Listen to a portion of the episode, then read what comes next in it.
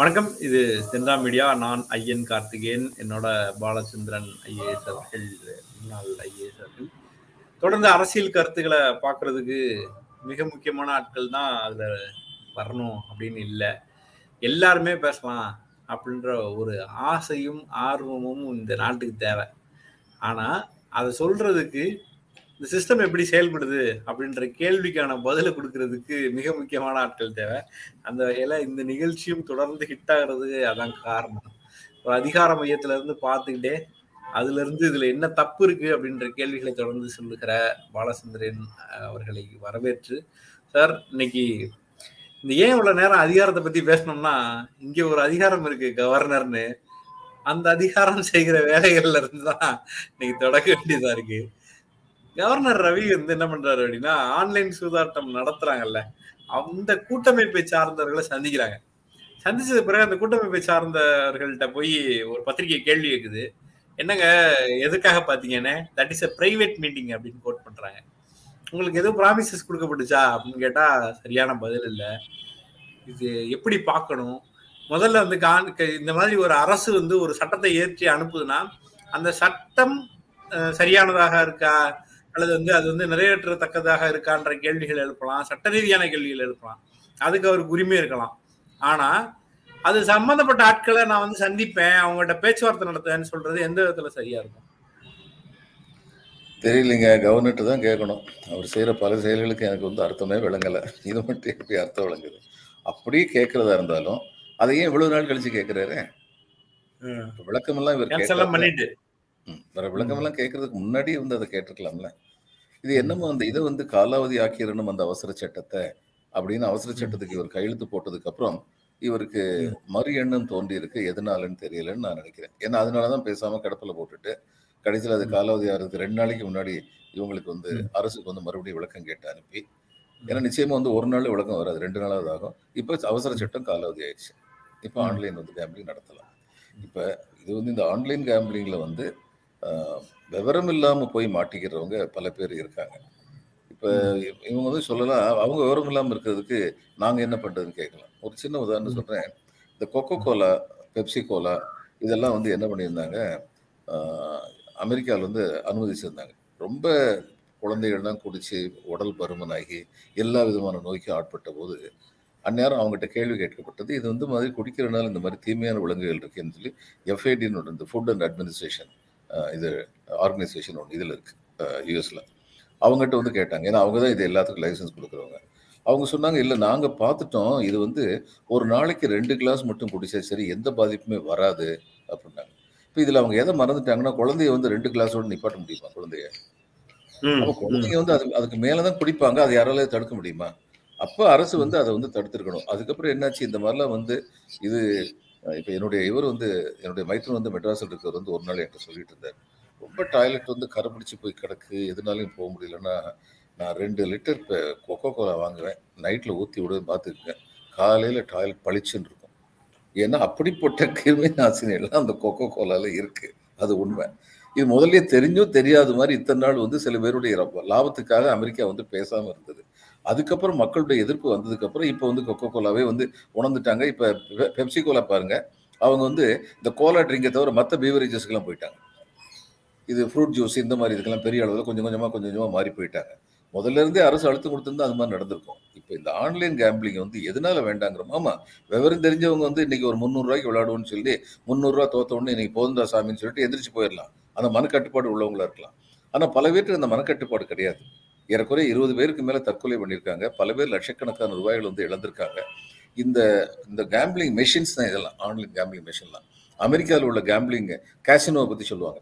கேசினோவில் வந்து முதல்ல fundamental rule என்னன்னா the machines can never be defeated இதுதான் ஃபண்டமெண்டல் ரூல் ஒரு ஒரு சின்ன ஒரு குறுக்கீடு பண்ணுது இந்த மாதிரியாக கவர்னர்கள் வந்து ஒரு சட்டத்துக்கு விசாரணை நடத்தி அல்லது அது சம்பந்தப்பட்டவங்களை பார்த்து இதெல்லாம் பண்ணியிருக்காங்களா இதுவரை? இல்லை இவர் அதாவது பண்ணக்கூடாதுன்னு இல்லை. இது வரைக்கும் பண்ணதில்லை. அவங்களுக்கு அரசு மேல் நம்பிக்கை இருந்தது. இன்னொன்று என்னன்னா சட்டம் அப்படி தப்பா இருந்தது தான் நீதிமன்றம் அந்த சட்டத்தை வந்து இது பண்ணிடுமே. நம்மளை பொறுத்த மட்டும் அரசியலமைப்பு சட்டத்திற்கு உட்பட்டு இவங்க ஏற்றுகிறார்களா? அப்படிங்கிற மட்டும்தானே பார்ப்போம் அப்படிங்கிற நம்பிக்கையில இருந்தாங்க. இவர் பண்றது இவர் இவர் பேரலல் கவர்னன்ஸ் இவர் இந்திய அரசியலமைப்பு சட்டத்தை எதிர்த்து பேசிட்டார். நீங்க என்ன பேரலல் சொல்லி இது இது எந்த ஒரு நாடும் ஒரு மதத்தை சார்ந்ததாகத்தான் இருக்கணும்னு சொன்னாரு. உடனே எல்லாரும் சொன்னாங்க ஐயா தாங்கள் அரசியலமைப்பு சட்டத்தின்படி தானே நியமிக்கப்பட்டிருக்கிறீர்கள். இந்திய நாட்டுடைய அரசியலமைப்பு சட்டம் வந்து நாடு மதச்சார்பற்ற நாடு என்று கூறுகிறது. செக்யூலர் நேஷன் செக்யூலரிசத்தை வந்து ஒரு ஃபண்டமெண்டல் பிரின்சிபிள்ஸாக வச்சிருக்கேன்னு கேட்டதுக்கு அவர் ட்விட்டரில் போட்டிருந்தாரு. இல்லை அது ஆயிரத்தி தொள்ளாயிரத்தி எழுபத்தாறில் வந்து இடைச்செருகல்னு சொல்லி போட்டிருந்தார். இதை விட அரசியலமைப்பு சட்டத்தை யாருமே கேவலப்படுத்த முடியாது. இப்போ இவர் சொன்னபடி பார்த்தாருன்னா ஜனவரி இருபத்தாறு ஆயிரத்தி தொள்ளாயிரத்தி ஐம்பது அன்னைக்கு அம்பேத்கர் ராஜேந்திர பிரசாத் தலைமையில் அம்பேத்கர் அண்ணல் அம்பேத்கர் எல்லாம் சேர்ந்து அரசியலமைப்பு சட்டத்தை உருவாக்குனாங்களே அந்த அரசியலமைப்பு சட்டம் தான் இன்னைக்கு வரைக்கும் இருக்கணுமா? அதுக்கப்புறம் வந்து நூறு திருத்தங்கள் பண்ணியிருக்காங்க. அந்த நூறு இ- இடைச்செருகலா ஒரு நாட்டுடைய அடிப்படை நீதி என்னன்னா அடிப்படை நடைமுறை என்னன்னா எந்த ஒரு நாடுமே வந்து ஸ்டாட்டிக்கா கிடையாது. எந்த ஒரு மொழி எப்படி ஸ்டாட்டிக்கா இருக்காதோ அது மாதிரி எந்த ஒரு நாடும் ஸ்டாட்டிக் கிடையாது. அதனால எந்த ஒரு சட்டமும் வந்து ஸ்டாட்டிக்கா இருக்க முடியாது. நான் எல்லாம் வருஷம் மதிக்க மதிக்க கூட தேவையில்லை அப்படின்னு எதுவும் புதுசா எதுவும் ரூல்ஸ் இருக்கா? எப்படி எப்படி? ஆனா அமன் அமெண்ட்மெண்ட் எல்லாம் மதிக்க தேவையில்லை. இல்ல இவரா ஒரு ரூல்ஸ் போட்டுக்கிட்டே இதெல்லாம் வந்துங்க இதெல்லாம் கேட்கறதுக்கே ரொம்ப கஷ்டமா இருக்கு. ஒரு நாட்டு ஒரு மாநிலத்துடைய ஆளுநர் வந்து அது ஒரு இடைச்செருகல்ங்கிற மாதிரி ஆயிரத்தி தொள்ளாயிரத்தி எழுபத்தாறுல தான் அதை போட்டாங்க அப்படின்னா அதுக்கு அது மரியாதை இல்லையா?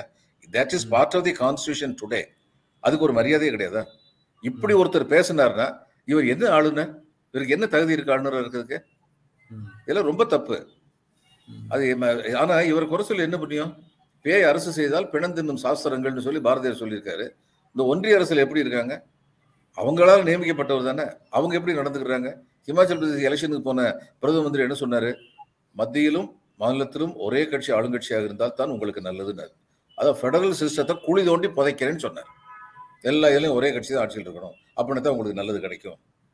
அப்போ என்ன அர்த்தம்? நீங்கள் வேறு யாருக்கு ஓட்டு போட்டாலும் உங்களுக்கு நல்லது கிடைக்காது. அதுதான் அர்த்தம். இப்படி ஒரு பிரதம மந்திரி ஒருத்தர் இது மூன்றாந்தர அரசியல்வாதிகள் இதுக்கு முன்னாடி பேசுவாங்க. எந்த கட்சியிலையும் பேசுவாங்க. ஆனால் ஒரு பிரதம மந்திரி ஒரு முதல் மந்திரி ஒரு மைய அமைச்சர் இப்படி பொறுப்பில் இருக்கவங்க பேச மாட்டாங்க. ஆனால் அப்படி பேசினார். வெளிநாடுகளில் போய் நம்முடைய உள்நாட்டு பிரச்சனைகளை பற்றி பேசக்கூடாதுங்கிறது ஒரு மரபு. இவர் அங்க போய் பேசினார். காங்கிரஸ் கட்சி எத்தனை எத்தனை வருஷமா நாட்டுக்கு எடுத்து குட்டிச்சுவர் ஆக்கிருச்சுங்கிற மாதிரி பேசினார். சில ஆண்டுகளுக்கு முன்னாடி. என்ன மரபை காப்பாத்துனாங்க? என்ன சட்டத்தின் மாண்பு மேல மதிப்பு வச்சு இவங்க நடந்துக்கிறாங்க? அளவுக்கு கவர்னர் முதல்வர்ங்கிறத தாண்டி நம்ம ஓட்டு போடுற ஒரு ஒரு இடத்தையும் சேர்த்து கேள்வி கேட்கிற மாதிரி இருக்குல்ல. இப்ப நம்ம வந்து ஓட்டு போடுறது வந்து ஒரு மக்களால் உருவாக்கப்படுகிற ஒரு அரசு அப்படின்ற இடத்த நகர்த்திட்டு ஒரு நான் நீங்க எழுதுற சட்டத்தெல்லாம் நிறைவேற்ற மாட்டேன்னு ஒரு பிரச்சனை பண்ணிட்டு இருக்காரு. இன்னொரு பக்கம் வந்து இந்த மாதிரி நானே வந்து எல்லாரையும் சந்திப்பேன். அது சம்பந்தப்பட்டவங்களை சந்திப்பேன்னு சொல்ற இடத்துக்கு நகர்றாரு.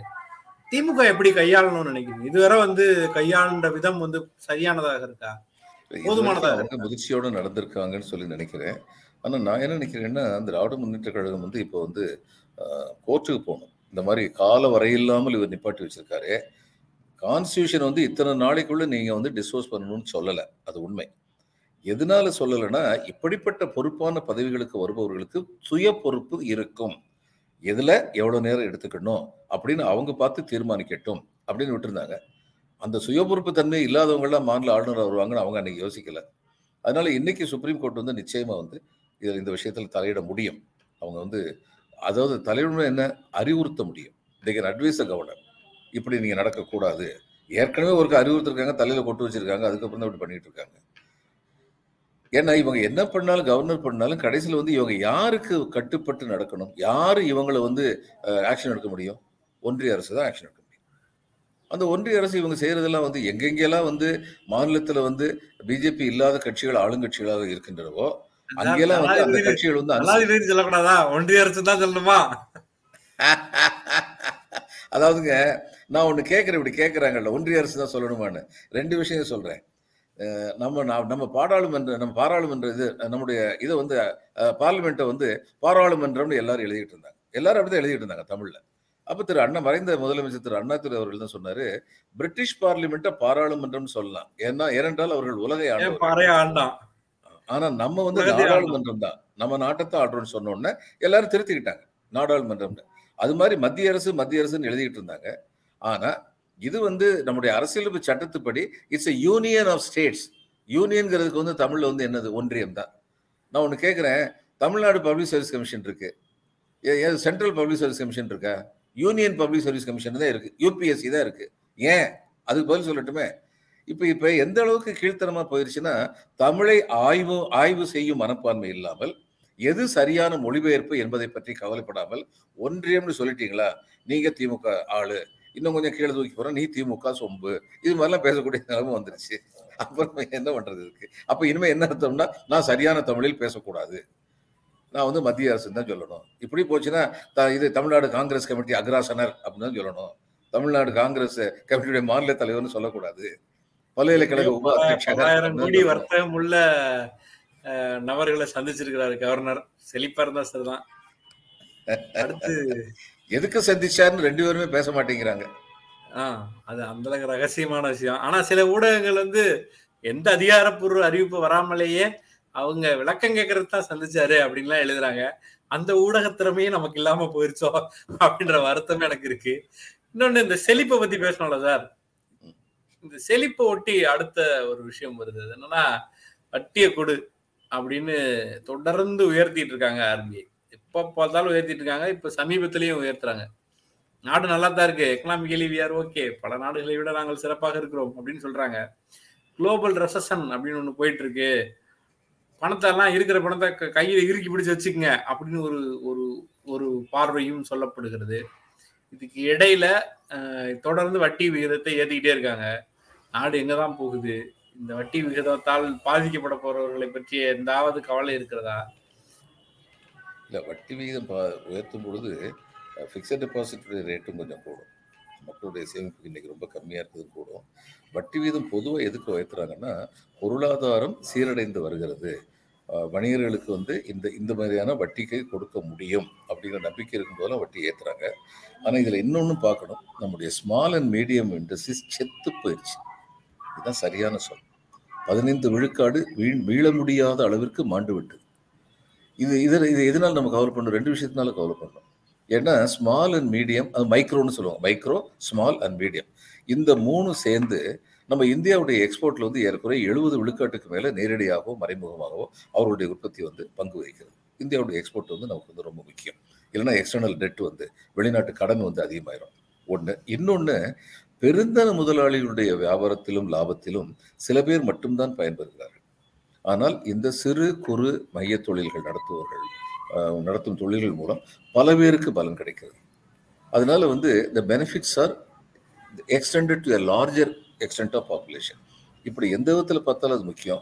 அவங்களுக்கு வந்து நீங்கள் வந்து பொதுவாக இன்னைக்கு வந்து பிஸ்னஸ் கிளைமேட் நல்லா இருக்கு. The green shoots have started appearing நாம் மென்மையான வேர்கள் மறுபடியும் தோன்றுவதை கண்டு கொண்டிருக்கிறோம் அப்படிலாம் சொல்கிறோமே அப்படி சொல்லும் பொழுது இந்த சிறு குறு தொழில்களுடைய நிலைமை என்ன? அதுக்கு என்ன செய்யணும் அப்படிங்கிறத பத்தி நம்ம யோசிக்கணும்.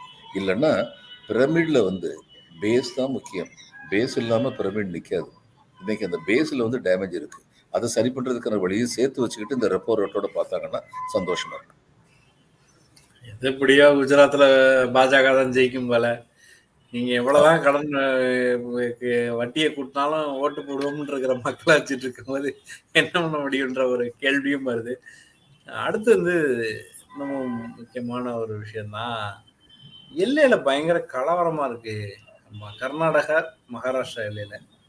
ஆச்சரியத்தக்க விஷயம் என்னன்னா ரெண்டு அரசுமே பாஜக அரசு தான். ஏக்நாத் சிண்டே தொடங்கிக்கிறார் அந்த சண்டையை. ஏற்கனவே நாங்கள் எல்லையை பிரிச்சுக்கும் போது எங்கள் பகுதி கொஞ்சம் இருக்கு. அதை கொஞ்சம் திரும்ப எடுக்கிறதுக்கான வேலைகளை செய்யணும் அப்படின்றதுக்கு நகர்றாரு. லீகலாகவும் ஃபைட் பண்ணுவோம் மிச்ச வகையிலையும் ஃபைட் பண்ணுவோம்ட்டு அந்த பகுதியில் இருக்கிற ஃப்ரீடம் ஃபைட்டர்ஸுக்கு இவர் அவார்டு அனௌன்ஸ் பண்ணுறாரு குறிப்பிட்ட பணமோ அது மாதிரியான ஏதோ ஒன்றை அவர் அனௌன்ஸ் பண்ணுறாரு பதிலுக்கு போட்டியாக கர்நாடகா சிஎம் என்ன சொல்றாருன்னா நாங்கள் மகாராஷ்டிராவில் இருக்கிற எங்களுடைய பள்ளிகளுக்கு அதை தரோம் இதை தரோம்ன்ற இடத்துக்கு நகர்றாங்க. இது எல்லை தாண்டிய அதிகாரத்தை வந்து பிரதிபலிக்கிறதுக்கான வேலைகள் நடக்குது. எல்லை பயங்கர பதட்டமாக இருக்கு. ஒரு கலவரமும் போராட்டமாக நெருங்கிட்டு இருக்கு. என்ன இதுல இருந்து நம்ம தெரிஞ்சுக்க வேண்டியது இருக்கு ஒளிவாரி மொழிவாரி மாநிலங்கள் பிரிக்கும் பொழுது சில தவறுகள் நடந்தன. இப்போ உதாரணமா என்டையர் டிஸ்ட்ரிக்ட் சித்தூர் டிஸ்ட்ரிக்ட்ல வந்து தமிழர்கள் அதிகமாக இருந்தாங்க. ஆனால் இது அவங்களுக்கு வேணும் திருப்பதி வேணும்னு சொல்லி கேட்டபோது இவங்க என்ன பண்ணிட்டாங்க திருத்தணியோட நமக்கு வந்து முடிச்சிட்டாங்க. இதை மாவட்டத்தை பிரித்து அது உண்மையில் ஒரு தவறு தான் அதாவது அவங்க வகுத்துக்குட்ட நெறிமுறைகளுக்கு அது மாறானது. இன்னொன்று என்னன்னா இந்த யாரெல்லாம் வந்து அதிகமா மக்கள் ஜனத்தொகை இருக்கோ அந்த மாநிலத்தோட சேரணும்னு சொல்லியிருந்த போது நம்முடைய முல்லை பெரியாருக்கு பக்கத்தில் உள்ள ரெண்டு தாலுகா வந்து அவங்க அது மாதிரி கொடுக்கல. அங்க தமிழர்கள் தான் அதிகமா இருந்தாங்க. அது அதுக்கு காரணம் சொன்னாங்க கண்டினியூஸாக இல்லை. தமிழ் எல்லை பகுதியோட சேர்ந்து இல்லைன்னு சொல்லி புதுசாக வந்து ஒரு வியாக்கியானம் சொன்னாங்க. இப்ப இது மாதிரி வந்து சில தவறுகள் நடந்தது. அந்த நேரத்துல இவர் இவரு காமராஜர் பண்ண ரொம்ப பெரிய தவறு என்னன்னா இது வந்து கூர்கு பகுதி வந்து கர்நாடகா கூட இணைய மாற்றோம்னு சொல்லி பஞ்சாயத்து ஆஃப்டர் பஞ்சாயத்து தீர்மானம் போட்டு அனுப்புனாங்க கவர்மெண்ட்டுக்கு நாங்கள் கர்நாடகா கூட இணைய மாட்டோம். நாங்கள் மெட்ராஸ் ஸ்டேட்டு கூட தான் இருப்போம் அப்படின்னு சொல்லி சொன்னாங்க. அது வந்து அந்த அதுக்கு இவர் என்ன சொல்லிட்டாரு? இல்லை கூர்குக்கும் நமக்கு இடையில கர்நாடகா பகுதி இருக்குது அது எப்படி சரிப்பட்டு வருமான்னு கேட்டார். ஏன் ஈஸ்ட் பாகிஸ்தானுக்கும் வெஸ்ட் பாகிஸ்தானுக்கு இடையில இந்தியா இல்லையா? அல்லது இதில் வந்து நீங்கள் வந்து ஃப்ரெஞ்சு டெரிட்டரியை பக்கத்தில் பாருங்கள் பாண்டிச்சேரியில் வந்து ஃப்ரெஞ்சு இருந்தபோது நாகப்பட்டினத்துக்கும் இதுக்கு நடு நடுவில் ஒரு இடம் இருந்துச்சு. அந்த இடம் வந்து இவங்களுடைய ஃப்ரெஞ்சுடைய இடமா இருந்தது. அந்த காலத்திலேயே. அதனால அப்படி இருந்திருக்க முடியாது. அது அந்த நேரத்தில் நம்ம வந்து கோரிக்கை ஏ- கோரிக்கையை ஏற்றிருந்தோம் என்றால் இன்னைக்கு கர்நாடக மக்களை திசை திருப்புறதுக்கு என்ன முயற்சி நடக்குதுன்னா காவேரி நமக்கு தானே சொந்தம். நம்ம மாநிலத்தில் தானே வருது. அப்படின்னா மக்கள் அதை நம்புறாங்க. விவரம் தெரியாதவங்க. ஆனால் உண்மை என்னன்னா இன்டர்நேஷனல் ரிவர் ட்ரிபியூனலுடைய சட்டம் வந்து என்ன சொல்லுதுன்னா கடைமடையில் இருப்பவர்கள் காவிரியுடைய கடைசி பாயிண்ட்ல இருக்கிறவங்க அவங்க வந்து முதலிலிருந்தே விவசாயம் பண்ணிட்டு இருந்திருந்தாங்கன்னா அவங்களுக்கு தான் முதல் உரிமை. இதுதான் இன்டர்நேஷனல் ட்ரிபியூனலான இன்டர்நேஷனல் ரிவர் ட்ரிபியூனல் சொல்றது. இது நம்ம வந்து இந்த ஜனங்களுக்கு விளங்காது. அன்னைக்கு இது வந்து நமக்கு இருந்திருந்ததுன்னா காவேரி தோன்றுற தலைக்காவேரி வந்து கூறுகள் இருக்கே அது நம்முடைய பிரதேசம் இருந்திருந்ததுன்னா நம்ம ரொம்ப பெருந்தன்மையோட சொல்லியிருந்திருப்போம். ஆமா எங்ககிட்ட இருந்து வருது உங்க வழியா பாஸ் ஆகுது எல்லாருக்கும் சேர்ந்து ஷேர் பண்ணிக்குவோம் அப்படின்னு சொல்லி சொல்லியிருந்திருப்போம். அதை விட்டது வந்து நான் திரும்ப திரும்ப சொல்லியிருக்கேன். காமராஜர் தேசியத்தை நம்பி ஏமாந்தார் பெரியார் திராவிடத்தை நம்பி ஏமாந்தார் ரெண்டு பேருமே அதில் ஏமாந்து போனாங்க. அதே மாதிரி தான் இந்த பிரச்சனையும் பெல்காம்ல வந்து மகாராஷ்டிரர்கள் அதிகம் வசிக்கும் பகுதி இதுல கர்நாடகத்துல இருக்கு. அதனால அதை வந்து மகாராஷ்டிராவுக்கு கொடுக்கணும்னு இவங்க கேட்கறாங்க சாரி சார் குறுக்கிடுறதுக்கு. அவர் வந்து திராவிட தலையமர்ந்தார் இவர் தேசிய தலையமர்ந்தார் நீங்க தமிழ் தேசிய எதுவும் பேசுறீங்களா? இல்லைங்க நான் எந்த தேசியமும் பேசல. நான் வந்து அரசியலும் பேசல. நான் வரலாறு பேசுறேன். வரலாற்றை சொன்னாலே ஒருத்தர் வந்து இந்த தேசியம் அந்த தேசியம் ஆயிர மாட்டாங்க. அந்நியாரம் வந்து இவர் வந்து பெரியார் வந்து திராவிடங்கிற கொள்கையில் நம்பிக்கை வச்சிருந்தாலும் நம்ம குறுகிற மாநிலத்தோட பார்க்க கூடாதுன்னு நினைச்சார். காமராஜர் வந்து ரொம்ப சுருக்கமா சொல்றதுன்னா அவருடைய முதல் டென்யூர் ஐம்பத்தி நாலுல இருந்து ஐம்பத்தி ஏழு வரைக்கும் இருந்தாரு. அந்த டென்யூர்ல உள்ளூர்ல அவருக்கு பலத்தை எதிர்ப்பு இருந்தது. ரொம்ப கீழ்த்தரமான எதிர்ப்பு இருந்தது. அவர் வந்து மேல் ஜாதியை சேர்ந்தவர் இல்லை அப்படின்னு சொல்லி அவர் வந்து மேல் ஜாதியை சேர்ந்த காங்கிரஸ்காரர்கள் உட்பட பல பேர் வந்து ஏத்துக்கிட்டு இருந்தாங்க. அன்னைக்கு அவருடைய நிலைமை வந்து இபிஎஸ் வந்து பிஜேபி கவர்மெண்ட்ல ஆதரவுல நின்றுகிட்டு இருந்தாரு. சென்ட்ரல் கவர்மெண்ட் ஆதரவு. அது மாதிரி காமராஜருக்கு மிகப்பெரிய ஆதரவா இருந்தது சென்ட்ரல் கவர்மெண்ட் தான் அன்னைக்கு வந்து. அதனால அவங்க சொல்றதை கேட்க வேண்டிய கட்டாயத்துல நிர்பந்தத்துல காமராஜ் இருந்தார். அதனால முல்லை பெரியார் போனபோது அவர் வந்து திரும்ப திரும்ப ஒரு சீஃப் இன்ஜினியர் சொன்னார். அந்த சீஃப் இன்ஜினியர் ரிசைன்மெண்ட் போயிட்டாரு. அது யாருக்குமே தெரியாது. அவர் சொன்னாரு ஐயா முல்லை பெரியாரை எடுத்துருங்க. கேட்டா கொடுத்துருவாங்க. அப்படி தனியா அவங்ககிட்ட விட்டு வைக்காதீங்க. அது எப்படி கொடுப்பாங்கன்னு கேட்டார். உடனே இவர் சொன்னாரு ஐயா திருவனந்தபுரத்துல தமிழர்கள் தான் அதிகமா இருக்காங்க. திருவனந்தபுரத்தை கேளுங்க. பத்மநாத சுவாமி கோயிலை காப்பாத்துறதுக்காக அவங்க கேரளாவே கொடுத்துட்டு போயிருவாங்கய்யா. நீங்க தயவு செய்து கேளுங்கன்னாரு. அந்நேரம் காமராஜர் வந்து என்ன முல்லை பெரியார் என்ன பாகிஸ்தான்ல இருக்கு? அப்படின்னாரு. இன்னைக்கு பாகிஸ்தானோட மோசமால இருக்கு சில சமயங்கள்ல. அதனால அது வந்து தீர்க்கமான ஒரு முடிவு கிடையாது. காமராஜர் எத்தனையோ சிறந்த செயல்கள் புரிந்திருக்கிறார். எரு- எந்த ஒரு மனிதரும் முழுமையான மனிதராக இருக்க முடியாது. அதனால இந்த இயல் இந்த விதத்துல அவர் பண்ணது வந்து தவறுதான். இங்க பெலகாம் எடுத்துக்கிட்டீங்கன்னா இந்த எல்லை எல்லை பிரச்சனை எதனால? ரெண்டுமே பாஜக அரசு. இந்த நேரத்துல வந்து இதை ஷார்பன் பண்ண வேண்டிய கட்டாயம் அது ஆமா அது எனக்கு விளங்கல. இந்த நேரத்துல யார் ஷார்பன் பண்றாங்க? என்னது ஏற்கனவே அங்க வந்து நிலவரம் வந்து ரொம்ப மோசமா தான் இருக்கு. கொட்டினோன்னு சொல்லி என்னுடைய பேட்ச் நான் செவன்டி செவன் பேட்ச் ஐஏஎஸ். அதுல இருந்தபோது பெல்காம்ல வந்து ஒரு கலெக்டரா இருந்த போதே ஒரு முப்பது வருஷத்துக்கு முன்னாடி அங்க பயங்கரமான ஒரு கலாட்டா வெடிச்சது அந்நியாரமே இடையில இடையில இது மாதிரி வந்து அங்க கலவரங்கள் வெடிச்சுக்கிட்டே இருக்கு. இது வந்து இரண்டு மாநில அரசுகளும் பேசி நீங்க கேட்டீங்க ரெண்டுமே பிஜேபி தானே ரூல் பண்ணுதுன்னு. பி ரூல் பண்ணுதா? காங்கிரஸ் ரூல் பண்ணுதா? பிரச்சனை இல்லை. ஒரு பக்கம் இருப்பவர்கள் கன்னடர்கள் இன்னொரு பக்கம் இருப்பவர்கள் மராட்டியர்கள். அப்படிங்கிறது கேள்வி கேட்கறேன்னா தொடங்கி வச்சது சிஎம் ஒரு பப்ளிக்ல ஸ்பார்க் ஆகி அங்க இருந்து வந்துச்சுன்னா இப்ப நம்ம இந்த இந்த வாதத்தை வந்து முழுமையா நம்ம பார்க்க முடியும். அதாவது வந்து இது கன்னடர்கள் versus மராத்தியர்களாக இருக்கு அப்படின்னு அதுல இருந்து ஸ்பார்க் ஆச்சுன்னா பரவாயில்ல. தொடங்கி வச்சது சிஎம் ஏக்நாத் சிண்டே தொடங்குறாரு அங்க. பதிலுக்கு. ரிட்டாலியேட் பண்ணது பொம்மை வந்து ரியாக்ட் பண்றாரு. ஒரு ஒரு ஒரு மெல்லிய போக்கோ அதை வந்து பேச்சுவார்த்தையில பாத்துக்கலாம் அல்லது நாங்க வந்து அதை ஃபேஸ் பண்ணிக்குவோன்ற மாதிரி கூட அவர் சொல்லல. நீ நீ அடிக்கிற நான் திரும்ப அடிக்கிறேன்ற இடத்துக்கு நகரும் போது தான் இதோட பொலிட்டிக்கல் வியூ பாயிண்ட் வந்து ஏன் தொடங்கு தொடங்கி வைக்கப்படுகிறது அப்படின்ற கேள்வி. அதாவதுங்க இவர் பிரதமர் போற இடத்துல எல்லாம் கஷ்டப்பட்டு திருக்குறள் சொல்றாருல அவர் வந்து மகாராஷ்டிரத்தில் ஏக்நாத் ஷிண்டேட்ட போய் ஒரே ஒரு குரல் மட்டும் சொல்லணும். யாகாவாராயினும் நாக்காக்க காவாக்கால் சோகாப்பர் சொல்லெழுக்கப்பட்டு அப்படின்னு சொல்லி சொல்லணும். வேற என்ன சொல்றதுக்கு இருக்கு? ஒரு மாநிலத்துடைய முதலமைச்சர் இருக்கிறவருக்கு மெச்சூரிட்டி இல்லாமல் இது மாதிரி பேசினார். அவர் பேசினா இவர் சும்மா இருக்க முடியுமா? இவர் சும்மா இருந்தாருன்னா அடுத்த வருஷம் கர்நாடகாவில் எலெக்ஷன் வருது இவரை போட்டு தள்ளிடுவாங்கன்னு இவருக்கு பயம் வரும். அதனால இவர் அவரோட ஒன் ஸ்டெப் பார்க்கட்டார் நான் உன்னை விட இன்னும் சிறப்பாக செயல்புரிய முடியும் அப்படிங்கிற மாதிரி அவர் வந்து தன்னுடைய ம- இது மசில்ஸ் வந்து ஃப்ளெக்ஸ் பண்ணுவார் முறுக்குவார் கையை. அது மாதிரி இன்னைக்கு நடந்துகிட்டு இருக்கு. பொறுப்பற்ற முதிர்ச்சியற்ற அரசியல்வாதிகளின் காரணமாக அப்பாவி மக்கள் துன்பத்திற்கு உள்ளாக்கப்படுவார்கள்.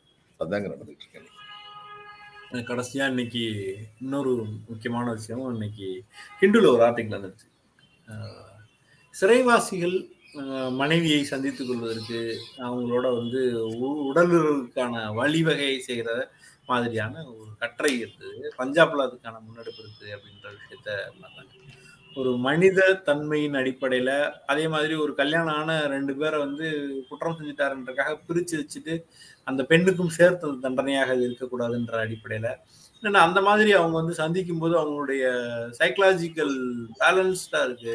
சைக்கலாஜிக்கலா அவங்க வந்து ஒரு பேலன்ஸ்டான ஒரு மனநிலையில இருக்காங்க. இல்லைன்னா அவங்கள சமாளிக்கிறதுல சிரமம் இருக்கு அப்படின்ற மாதிரியான ஒரு விவாதம் தொடங்கியிருக்கு. நம்ம ஊர்ல வந்து எல்லா டாபிக்கையும் வந்து ரொம்ப ஈஸியா பேசிடுவோம். அரசியலாக இருக்கட்டும் அல்லது வந்து பொருளாதாரமாக இருக்கட்டும் எல்லாத்தையும் ரொம்ப ஈஸியா பேசுவோம்.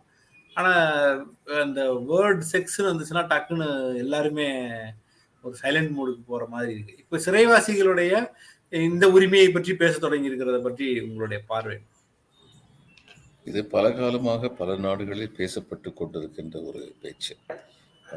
நம்முடைய நாட்டை பொறுத்த மட்டும் ஜுடிஷியரியுடைய ஒரு வழக்கில் நினைக்கிறேன். அவங்களுடைய ரிவ்யூ எப்படி இருந்ததுன்னா மனைவிமார்களுக்கு அது உரிமை.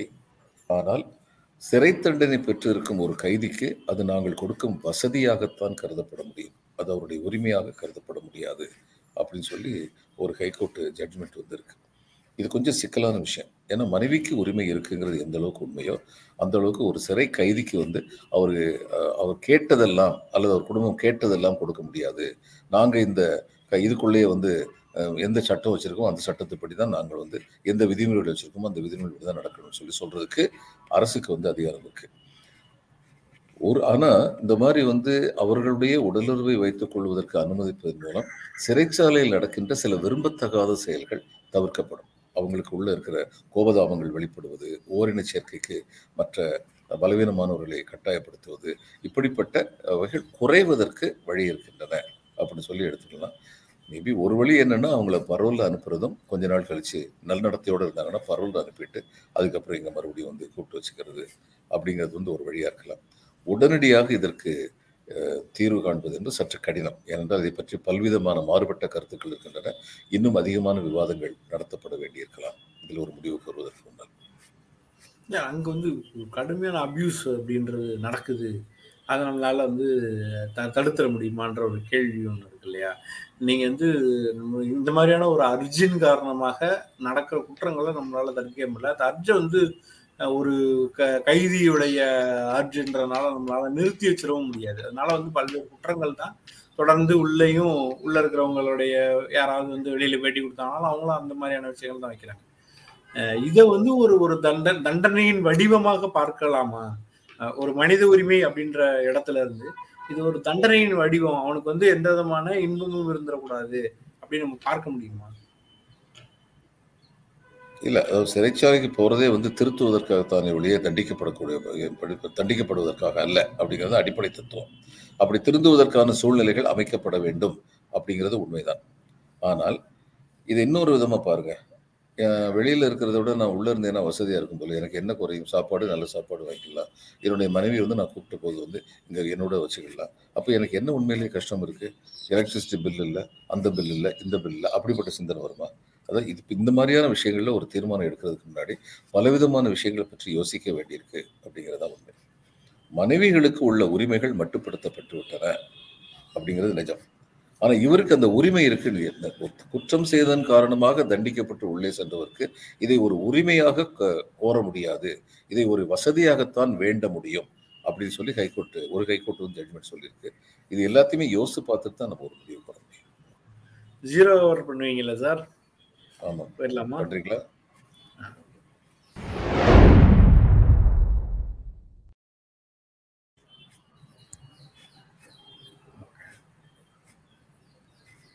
ஜீரோவை நீங்க தான் கேள்வி கவிதையும் பாடலையும் ஒருத்தர் கேட்டிருந்தாரு சார். ஜீரோ லைட்டாவே தொடங்கிடலாம்னு நினைக்கிறேன். யாரும் இல்ல நம்ம நந்தகுமார் தான். பிரச்சனையை கிளப்புறதுனாலே நந்தகுமார் தான் அழகா கிளப்புவாரு. ஓகே இன்னைக்கு பாரதியுடைய ஒரு பாட்டு சொல்லி ப்ரோ இன்னைக்கு பாரதியுடைய ஒரு பாட்டு சொல்லி முடிக்கிறேன் ஒரு பத்திய மட்டும் அதாவது அது வந்து எந்த அளவிற்கு தன் நாட்டை நேசித்தார் நாமும் நேசிக்க வேண்டும் அப்படிங்கிறதுக்கான உதாரணமா அந்த பாட்டு வந்திருக்கும். தன்னுடைய நாட்டை பத்தி சொல்லும்போது அவர் வந்து சொல்றாரு எந்தையும் தாயும் மகிழ்ந்து குலாவி இருந்ததும் இந்நாடே அதன் முந்தையர் ஆயிரம் ஆண்டுகள் வாழ்ந்து முடிந்ததும் இந்நாடே இதை அவர் சிந்தையில் ஆயிரம் எண்ணங்கள் மலர்ந்து சிறந்ததும் என்னாடு இதை வந்தனை கூறி மனதில் இருத்தி என் வாயுரோ வாழ்த்தேனோ இதை வந்தே மாதரம் வந்தே மாதரம் என்று வணங்கேனோ அப்படின்னு சொல்லி அவர் பாட்டார் அற்புதமான ஒரு பாட்டு. பாரதியார் காலத்தில் தான் இந்தியாங்கிற ஒரு கான்செப்ட் வந்து தமிழகத்தின் கவிதைகளில் உருப்பெற்றது. அது வரைக்கும் வந்து வள்ளலார் காலத்தில் இந்தியான்னு அவர் எங்கேயுமே பாடினதில்லை. இந்தியாவை வந்து ஒரு பொலிட்டிக்கல் என்டைட்டியா ஒரு அரசியல் ரீதியான ஒரு முழு நாடாக பார்க்க தமிழ்நாட்டில் பார்க்க துவங்கிய முதல் கவிஞர் பாரதின்னு சொல்லலாம். ஆனா ரொம்ப அழகா பாருக்குள்ளே நல்ல நாடு எங்கள் பாரத நாடு சொல்லி எல்லாத்தையுமே இந்தியா இந்தியா இந்தியான்னு சொல்லி நினைச்ச அந்த மனிதர் இந்தியா எப்படி வந்து ஒன்றுபட்ட இந்தியாவாக இருக்கும் என்பதையும் நல்லா சொல்லியிருக்கார். செப்பு மொழி பதினெட்டுடையாள் எனில் சிந்தனை ஒன்றுடையாள் அதுதான் என் இந்தியா. அப்படி சிந்தனை ஒன்றுடையவளா இந்தியா இருக்கணும்னா அவங்க எப்படி இருக்கணும்? தன்னுடைய மொழி தன்னுடைய இனம் தன்னுடைய நாடு என்று அனைவரும் விரும்ப வேண்டும். வாழிய செந்தமிழ் வாழ்க நற்றமிழர் வாழிய பாரத மணித்திருநாடு அப்படின்னு சொல்லி பாரதியார் பாட்டார் இதெல்லாம் இந்த நேரத்தில் வந்து நமக்கு எல்லாருக்கும் நல்லா நினைவு இருக்கு. நினைவுபடுத்த வேண்டியவங்களுக்கு நினைவுபடுத்திடுவோம். அவங்க என்ன செய்வாங்கன்னு பார்த்தோம் படுத்திட்டீங்கன்னு நினைக்கிறேன். சண்டை போட்டா பழசெல்லாம் மறந்துருங்க அப்படின்னு அமைதிப்படையில வந்தத கதிர் அப்படின்றாரு நினைவுபடுத்துறாரு. இந்த எல்லை சண்டையை பத்தி பேசணும்ல. ஆமா. சில சமயம் வந்து வெளியில போயிருச்சுன்னா உள்ள உள்ள ஆத்திரம்லாம் வெளியில போயிருச்சுன்னா அதுக்கப்புறம் ஆத்திரம் இருக்காதுங்கிறது நிஜம்தான் என்ன? அதுல சந்தேகம் இல்லை. ஆனா அதே சமயம் சண்டை வந்து அந்த இவர் சொன்ன மாதிரி வடிவில சொன்ன மாதிரி பேச்சு பேச்சோட இருக்கணும். நீயும் இந்த கோட்டை தாண்டி வரக்கூடாது. நானும் அந்த கோட்டை தாண்டி போகக்கூடாதுன்னு சொல்லி இருக்கணும் அவ்வளவு நாகரிகமா இருந்தா பிரச்சனை இல்லை. இல்லைன்னா பிரச்சனை வந்துடும் அவ்வளவுதான். சார் இது லைட் வெயிட் கொஸ்டின் உலகக்கோப்பை கால்பந்து பற்றி கொஞ்சம் பேசுகிறேன். எனக்கு கால்பந்து பத்தி ஒன்றும் தெரியாது சார் எனக்கும் அதுல ஆர்வம் இல்லை. நான் பார்க்கல. ஒரே ஒரு தடவை வந்து யாரோ ஒரு நாடு வந்து ஆறு கோல் போட்டாங்க அதை பார்த்தேன். ஒரு ஸ்கிட் மாதிரி காமிச்சாங்க. பார்க்குறது சிறப்பா இருந்தது. முந்தி வந்து என்னென்ன ஷாட்டோ அடிப்பாங்க கோல் கீப்பர் வந்து எப்படியெல்லாம் காப்பாற்றுவாங்கன்னு சொல்லி போட்டிருந்தாங்க. இது மாதிரி வண்ணத்து பூச்சி மாதிரி எப்படி தாவி காப்பாற்றினாங்க இதெல்லாம் பார்க்குறதுக்கு நல்ல வேடிக்கையா இருந்ததுங்கிறத தவிர உலக கால்பந்து போட்டியில் சாரி நான் ஆர்வம் காட்டவில்லை. நன்றி சார். இன்னைக்கு ரொம்ப சிறப்பாக வரலாற்றோடு இணைந்த அரசியலை பேசுறதுக்கான ஒரு வாய்ப்பாக இருந்துச்சு. நிறைய அந்த பழைய விஷயங்களை ஒட்டிய கோட்டெல்லாம் வந்து நீங்கள் போகிற போக்கில் சொன்னீங்க. பாரதியார் கவிதை மாதிரி பாலச்சந்திரன் சார் கோட்ஸ் அப்படின்னு ஒரு புத்தகம் போட வேண்டியது இருக்கும்னு நினைக்கிறேன். அது கோட்ஸ் இல்ல. அது பிளேஜரிசம் ஆயிரும். இன்னொருத்தங்க சொன்னதை சொல்றேன். கோட்டுங்கிறதுனால நான் சொன்னதே சிறப்பா இருந்தா தான் கோட் இது பாரதியாருக்கு தான் அந்த பெருமை. எனக்கு நீங்க பேசும்போதே பஞ்ச் லைன்ஸ் அடிச்சீங்க நன்றி நன்றி.